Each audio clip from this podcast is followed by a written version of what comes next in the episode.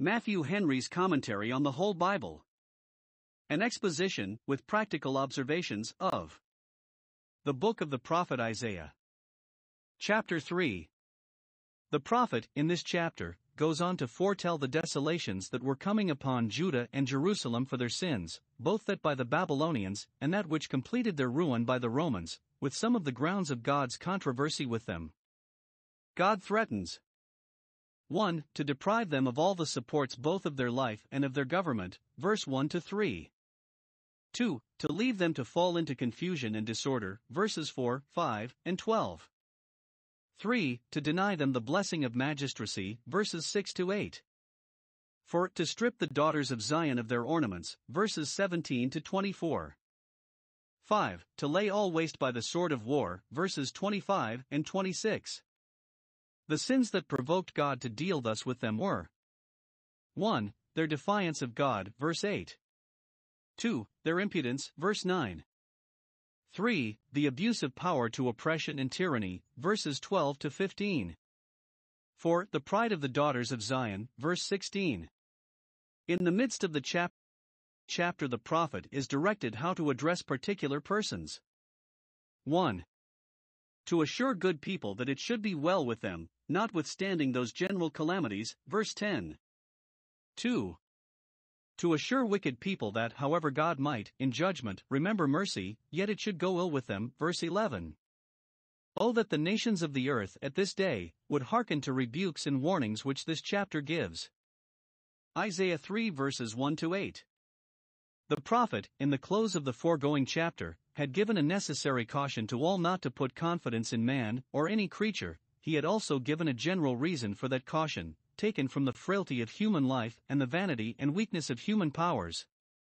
Here he gives a particular reason for it. God was now about to ruin all their creature confidences, so that they should meet with nothing but disappointments in all their expectations from them. Verse one The stay and the staff shall be taken away, all their supports, of what kind soever, all the things they trusted to and looked for help and relief from. Their church and kingdom had now grown old and were going to decay. And they were, after the manner of aged men, Zechariah eight verse four, leaning on a staff. Now God threatens to take away their staff, and then they must fall, of course, to take away the stays of both the city and the country, of Jerusalem and of Judah, which are indeed stays to one another, and, if one fail, the other feels from it. He that does this is the Lord, the Lord of hosts Adon, the Lord that is himself the stay or foundation. If that stay depart, all other stays certainly break under us, for he is the strength of them all. He that is the Lord, the ruler, that has authority to do it, and the Lord of hosts, that has the, the ability to do it, he shall take away the stay and the staff. Saint Jerome refers this to the sensible decay of the Jewish nation after they had crucified our Savior, Romans eleven verses nine and ten. I rather take it as a warning to all nations not to provoke God, for if they make him their enemy, he can and will thus make them miserable. Let us view the particulars. I Was there plenteous support to them? It is so to any people. Bread is the staff of life, but God can take away the whole stay of bread, and the whole stay of water, and it is just with him to do so when fullness of bread becomes an iniquity, Ezekiel sixteen verse forty-nine, and that which was given to be provision for the life is made provision for the lusts. He can take away the bread and the water by withholding the rain, Deuteronomy twenty-eight verses twenty-three and twenty-four. Or, if he allow them, he can take away the stay of bread and the stay of water by withholding his blessing, by which man lives, and not by bread only, and which is the staff of bread, Matthew four verse four, and then the bread is not nourishing nor the water refreshing, Haggai one verse six. Christ is the bread of life and the water of life. If he be our stay, we shall find that this is a good part not to be taken away, John four verse fourteen. And John six verse twenty-seven. two Was their army a support to them, their generals and commanders and military men? These shall be taken away, either cut off by the sword or so discouraged with the defeats they meet with that they shall throw up their commissions and resolve, resolve to act no more, or they shall be disabled by sickness, or dispirited, so as to be unfit for business. The mighty men, and the man of war, and even the inferior officer, the captain of fifty, shall be removed. It bodes ill with a people when their valiant men are lost. Let not the strong man therefore glory in his strength, nor any people trust too much to their mighty men, But let the strong people glorify God in the city of the terrible nations fear him, who can make them weak and despicable. Chapter twenty-five verse three. three. Were their ministers of state a support to them, their learned men, their politicians, their clergy, their wits and virtuoso? These also should be taken away: the judges, who were skilled in the laws, and expert in administering justice, the prophets, whom they used to consult in difficult cases, the prudent, who were celebrated as men of sense and sagacity above all others, and were assistants to the judges, the diviners, so the word is, those who used unlawful arts, who, though rotten stays, yet were stayed on, but it may be taken, as we read it, in a good sense, comma, the ancients, elders in age, in office, the honorable man, the gravity of whose aspect commands reverence, and whose age and experience make him fit to be a counselor. Trade is one great support to a nation, even manufactures and handicraft trades, and therefore, when the whole stay is broken, the cunning artificer too shall be taken away, and the last is the eloquent orator, the man skillful of speech, who in some cases may do good service, though he be none of the prudent or the ancient, by putting the sense of others in good language. Moses cannot speak well, but Aaron can. God threatens to take these away, that is, one. To disable them for the service of their country, making judges fools, taking away the speech of the trusty, and the under- understanding of the aged. Job twelve verse seventeen, et cetera. Every creature is that to us which God makes it to be, and we cannot be sure that those who have been serviceable to us shall always be so. two. To put an end to their days, for the reason why princes are not to be trusted in is because their breath goeth forth. Psalm one forty-six verses three and four. Note, the removal of useful men by death, in the midst of their usefulness, is a very threatening symptom to any people. four. Was their government a support to them? It ought to have been so. It is the business of the sovereign to bear up the pillars of the land. Psalm seventy-five verse three. But it is here threatened that this stay should fail them. When the mighty men and the prudent are removed, children shall be their princes, children in age, who must be under tutors and governors, who will be clashing with one another, and making a prey of the young king and his kingdom. Children in understanding and disposition, childish men, such as are babes in knowledge, no more fit to rule than a child in the cradle. These shall rule over them, with all the folly, fickleness, and frowardness of a child. And woe unto thee, O land, when thy king is such a one. Ecclesiastes ten verse sixteen. five. Was the union of the subjects among themselves, their good order and the good understanding and correspondence that they kept with one another, a stay to them? Where this is the case, a people may do better for it, though their princes be not such as they should be. But it is here threatened that God would send an evil spirit among them too, as Judges nine verse twenty-three, which would make them one. Injurious and unneighborly one towards another. Verse five. The people shall be oppressed every one by his neighbor, and their princes, being children, will take no care to restrain the oppressed. oppressors, or relieve the oppressed, nor is it to any purpose to appeal to them, which is a temptation to every man to be his own avenger, and therefore they bite and devour one another, and will soon be consumed one of another. Then homo homini lupus, man becomes a wolf to man. Jusque datum celeri, wickedness receives the stamp of law. Nec hosps of hospite, tutus the guest, and the host are in danger from each other. two. Insolent and disorderly towards their superiors. It is as ill an omen to a people as can be when the rising generation among them are generally untractable, rude, and ungovernable, when the child behaves himself proudly against the ancient, whereas he should rise up before the hoary head and honor the face of the old man. Leviticus nineteen verse thirty-two. When young people are conceited and pert, and behave scornfully towards their superiors, their conduct is not only a reproach to themselves, but of ill consequence to the public. It slackens the reins of government and weakens the hands that hold them. It is likewise ill with a people, people when persons of honor cannot support their authority, but are affronted by the base and beggarly, when judges are insulted and their powers set at defiance by the mob. Those have a great deal to answer for who do this. six. It is some stay, some support, to hope that, though matters may be now ill managed, yet other may be raised up, who may manage better. Yet this expectation also shall be frustrated, for the case shall be so desperate that no man of sense or substance will meddle with it. one. The government shall go a-begging, verse six. Here one. It is taken for granted that there is no way of redressing all these grievances, and bringing things into order again, but by good magistrates, who shall be invested with power by common consent, and shall exert that power for the good of the community. And it is probable that this was, in many places, the true origin of government. Men found it necessary to unite in a subjection to one who was thought fit for such a trust, in order to the welfare and safety of them all, being aware that they must either be ruled or ruined. Here therefore is the original contract: Be thou our ruler, and we will be subject to thee, and let this ruin be under thy hand, to be repaired and restored, and then to be preserved and established, and the interests of it advanced. Chapter fifty-eight verse twelve. Take care to protect us by the sword of war from being injured from abroad, and by the sword of justice from being injurious to another, and we will bear faith and true allegiance to thee. two. The case is represented as very deplorable, and things as having come to a sad pass. four. one. Children being their princes, every man will think himself fit to prescribe who shall be a magistrate, and will be for preferring his own relations, whereas, if the princes were as they should should be, it would be left entirely to them to nominate the rulers, as it ought to be. two. Men will find themselves under a necessity even of forcing power into the hands of those that are thought to be fit for it. A man shall take hold by violence of one to make him a ruler, perceiving him ready to resist the motion, nay, he shall urge it upon his brother, whereas, commonly, men are not willing that their equals should be their superiors. Witness the envy of Joseph's brethren. three. It will be looked upon as ground sufficient for the preferring of a man to be a ruler, that he is clothing better than his neighbors, a very poor qualification to recommend a man to a place of trust in the government.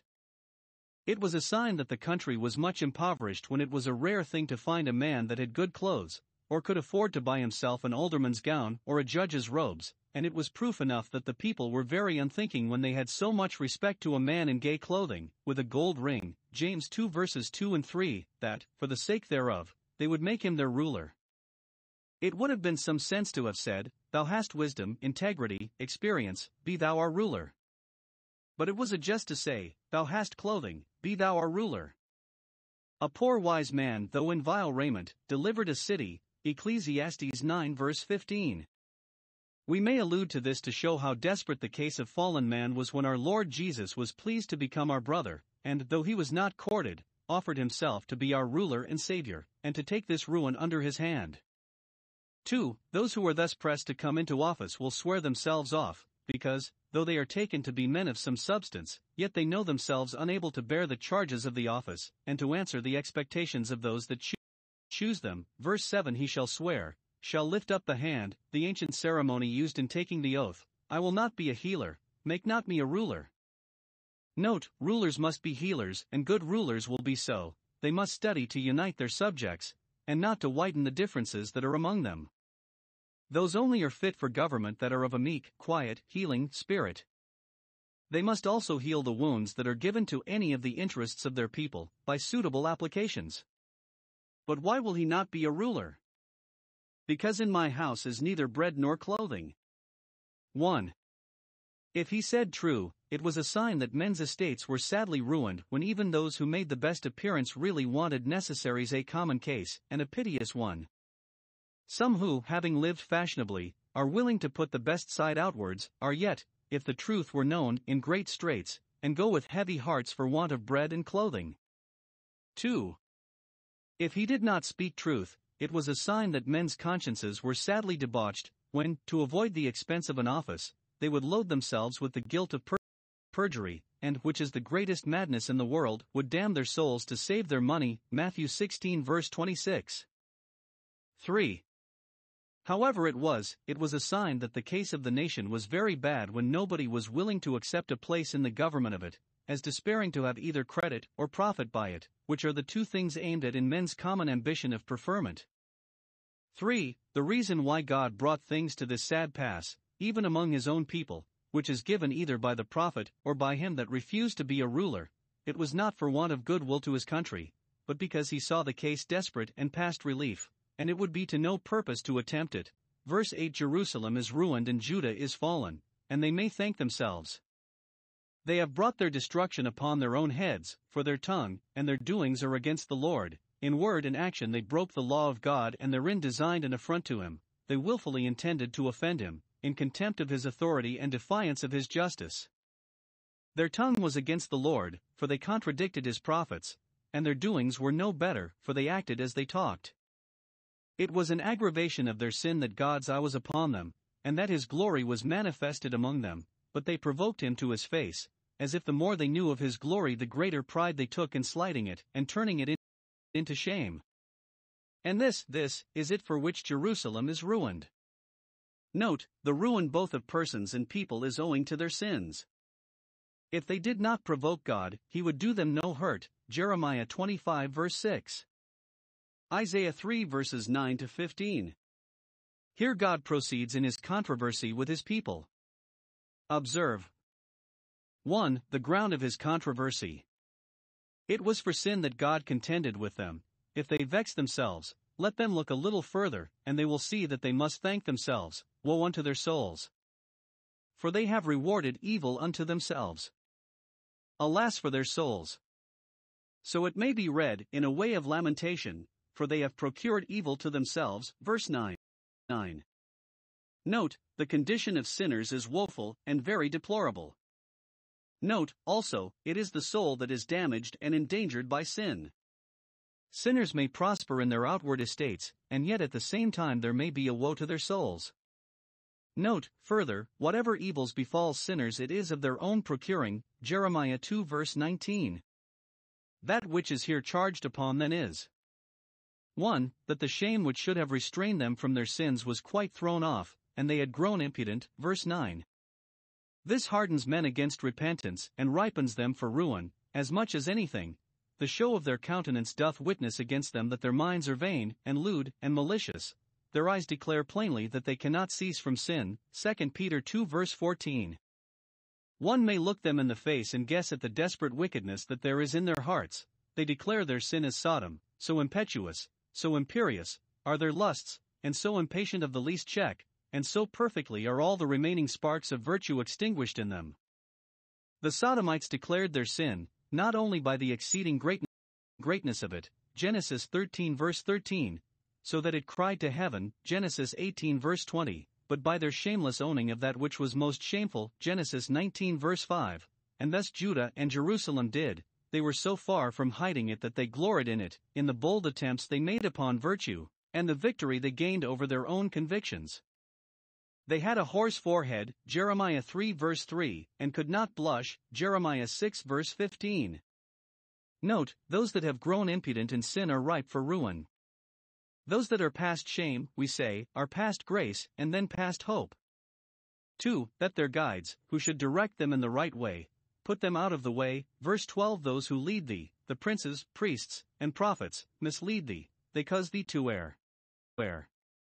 Either they preached to them that which was false and corrupt, or, if they preached that which was true and good, they contradicted it by their practices, and the people would soon follow a bad example than a good exhortation. Thus they destroyed the ways of their paths, pulling down with one hand what they built up with the other. Kte beatificant those that call thee blessed cause thee to err, so some read it. Their priests applauded them, as if nothing were amiss among them, cried peace, peace, to them, as if they were in no danger, and thus they caused them to go on in their errors. three. That their judges, who should have patronized and protected the oppressed, were themselves the greatest oppressors, verses fourteen and fifteen. The elders of the people, and the princes, who had learning, and could not but know better things, who had great estates, and were not under the temptation of necessity to encroach upon those about them, and who were men of honor and should have scorned to do a base thing, yet they have eaten up the vineyard. God's vineyard, which they were appointed to be the dressers and keepers of, they burnt, so the word signifies, they did as ill by it as its worst enemies could do, Psalm eighty verse sixteen. Or the vineyards of the poor they wrested out of their possession, as Jezebel did Naboth's, or devoured the fruits of them, fed their lusts with that which should have been the necessary food of indigent families, the spoil of the poor was hoarded up in their houses, when God came to search for stolen goods there he found it, and it was a witness against them. It was to be had, and they might have made restitution, but would not. God reasons with these great men, verse fifteen. What mean you, that you beat my people into pieces? What cause have you for it? What good does it do you? Or, what hurt have they done you? Do you think you had power given you for such a purpose as this? Note, there is nothing more unaccountable, and yet nothing which must more certainly be accounted for, than the injuries and abuses that are done to God's people by their persecutors and oppressors. You grind the faces of the poor, you put them to as much pain and terror as if they were ground in a mill, and as certainly redu- reduce them to dust by one act of oppression after another. Or, their faces are bruised and crushed with the blows you have given them. You have not only ruined their estates, but have given them personal abuses. Our Lord Jesus was smitten on the face, Matthew twenty-six verse sixty-seven. two. The management of this controversy. one. God himself is the prosecutor, verse thirteen. The Lord stands up to plead, or he sets himself to debate the matter, and he stands to judge the people, to judge for those that were oppressed and abused, and he will enter into judgment with the princes, verse fourteen. Note, the greatest of men cannot exempt or secure themselves from the scrutiny and sentence of God's judgment, nor demur to the jurisdiction of the court of heaven. two. The indictment is proved by the notorious evidence of the fact, look upon the oppressors, and the show of their countenance witnesses against them, verse nine, look upon the oppressed, and you see how their faces are battered and abused, verse fifteen. three. The controversy is already begun in the change of the ministry. To punish those that had abused their power to bad purposes, God sets those over them that had not sense to use their power to any good purposes. Children are their oppressors, and women rule over them. Verse twelve. Men that have as weak judgments and strong passions as women and children. This was their sin, that their rulers were such, and it became a judgment upon them.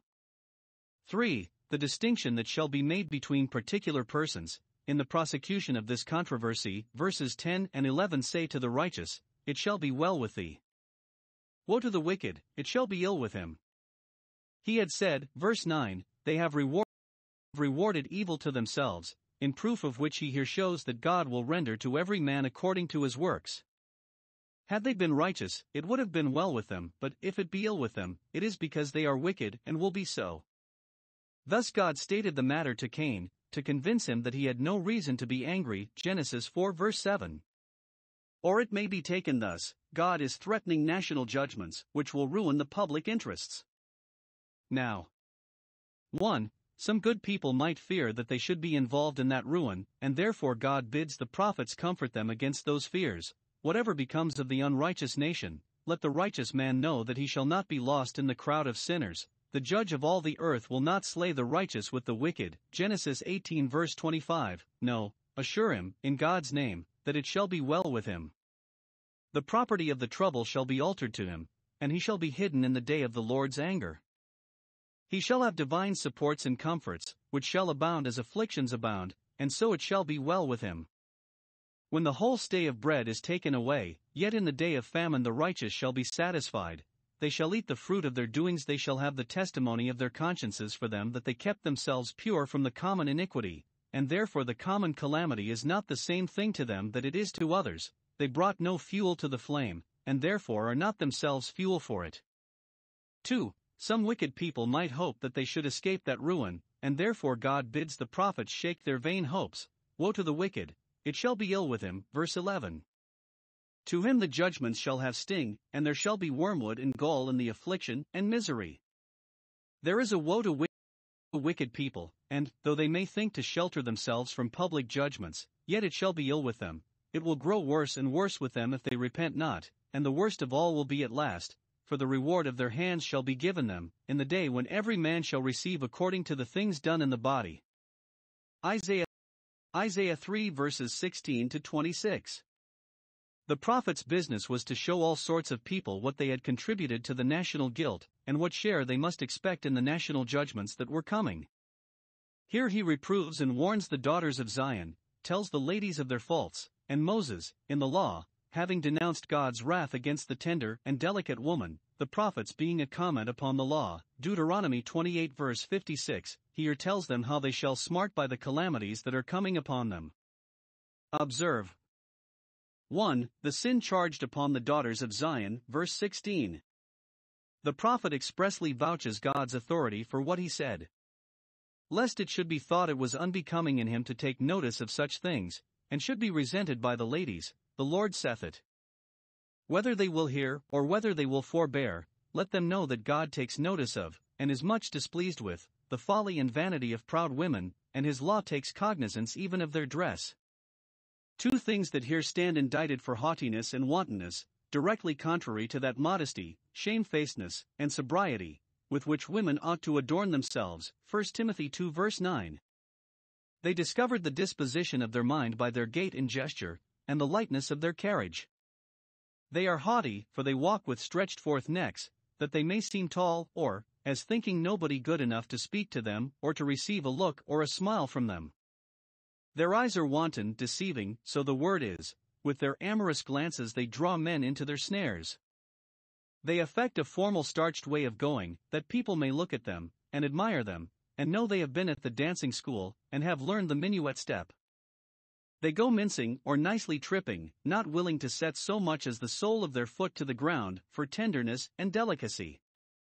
They make a tinkling with their feet, having, as some think, chains, or little bells, upon their shoes, that made a noise. They go as if they were fettered, so some read it, like a horse trammelled, that he may learn to pace. Thus Agag came delicately, First Samuel fifteen verse thirty-two. Such a nice affected mien is mean is not only a force upon that which is natural and ridiculous before men, men of sense, but as it is an evidence of a vain mind, it is offensive to God. And two things aggravated it here. One, that these were the daughters of Zion, the holy mountain, who should have behaved with the gravity that becomes women professing godliness. Two, that it should seem, by the connection, they were the wives and daughters of the princes who spoiled and oppressed the poor, verses fourteen and fifteen. That they might maintain the pride and luxury of their families. two. The punishments threatened for this sin, and they answer the sin as face answers to face in a glass, verses seventeen and eighteen. one. They walked with stretched forth necks, but God will smite with a scab the crown of their head, which shall lower their crests, and make them ashamed to show their heads, being obliged by it to cut off their hair. Note, loathsome diseases are often sent as the just punishment of pride, and are sometimes the immediate effect of lewdness, the flesh and the body being consumed by it. two. They cared not what they laid out in furnishing themselves with great variety of fine clothes, but God will reduce them to such poverty and distress that they shall not have clothes sufficient to cover their nakedness, but their uncomeliness shall be exposed through their rags. three. They were extremely fond and proud of their ornaments, but God will strip them of those ornaments, when their houses shall be plundered, their treasures rifled, and they themselves led into captivity. The prophet here specifies many of the ornaments which they used as particularly as if he had been the keeper of their wardrobe or had attended them in their dress- dressing room. It is not at all material to inquire what sort of ornaments these respectively were and whether the translations rightly express the original words. Perhaps one hundred years hence the names of some of the ornaments that are now in use in our own land will be as little understood as some of those here mentioned now are. Fashions alter, and so do the names of them, and yet the mention of them is not in vain, but is designed to expose the folly of the daughters of Zion. For one. Many of these things, we may suppose, were very odd and ridiculous, and, if they had not been in fashion, would have been hooted at. They were fitter to be toys for children to play with than ornaments for grown people to go to Mount Zion in. two. Those things that were decent and convenient, as the linen, the hoods, and the veils, needed not be provided in such abundance and variety. It is necessary to have apparel and proper that all should have it according to their rank, but what occasion was there for so many changeable suits of apparel, verse twenty-two, that they might not be seen two days together in the same suit? They must have, as the homily against excess of apparel speaks, one gown for the day, another for the night, one long, another short, one for the working day, another for the holy day, one of this color, another of that color, one of cloth, another of silk or damask, one dress afore dinner, another after one of the Spanish fashion, another Turkey, and never content with sufficient. All this, as it is an evidence of pride and vain curiosity, so must needs spend a great deal in gratifying a base lust that ought to be laid out in works of piety and charity, and it is well if poor tenants be not racked, or poor creditors defrauded to support it. three. The enumeration of these things intimates what care they were in about them, how much their hearts were upon them, what an, ex an exact account they kept of them, how nice and critical they were about them, how insatiable their desire was of them, and how much of their comfort was bound up in them. A maid could forget none of these ornaments, though they were ever so many, Jeremiah two verse thirty-two, but they would report them as readily, and talk of them with as much pleasure, as if they had been things of the greatest moment. The prophet did not speak of these things as in themselves sinful, they might lawfully be had and used, but as things which they were proud of and should therefore be deprived of. three. They were very nice and curious about their clothes, but God would make those bodies of theirs, which were at such expense to beautify and make easy, a reproach and burden to them. Verse twenty-four. Instead of sweet smell, those tablets, or boxes, of perfume, houses of the soul or breath, as they are called. Verse twenty. Margin, there shall be stink, garments grown filthy with being long worn, or from some loathsome disease or plasters for the cure of it. Instead of a rich embroidered girdle used to make the clothes sit tight, there shall be a rent, a rending of the clothes for grief, or old rotten clothes rent into rags. Instead of well-set hair, curiously plaited and powdered, there shall be baldness, the hair being plucked off or shaven, as was usual in times of great affliction, chapter fifteen verse two, Jeremiah sixteen verse six, or in great servitude, Ezekiel twenty-nine verse eighteen. Instead of a stomacher or a scarf or sash, there shall be a girding of sack- sackcloth, in token of deep humiliation, and burning instead of beauty. Those that had a good complexion, and were proud of it, when they are carried into captivity shall be tanned and sunburnt, and it is observed that the best faces are soonest injured by the weather. From all this let us learn. one. Not to be nice and curious about our apparel, not to affect that which is gay and costly, nor to be proud of it. two. Not to be secure in the enjoyment of any of the delights of sense, because we know not how soon we may be stripped of them, nor what straits we may be reduced to. For they designed by these ornaments to charm the gentleman, and win their affections, Proverbs seven verses sixteen and seventeen, but there shall be none to be charmed by them, verse twenty-five. The men shall fall by the sword, and the mighty in the war, the fire shall consume them, and then the maidens shall not be given in marriage, as it is, Psalm seventy-eight verse sixty-three.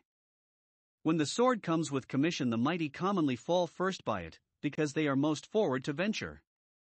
And, when Zion's guards are cut off, no marvel that Zion's gates lament and mourn, verse twenty-six, the enemies having made themselves masters of them, and the city itself, being desolate, being emptied or swept, shall sit upon the ground like a disconsolate widow. If sin be harbored within the walls, lamentation and mourning are near the gates.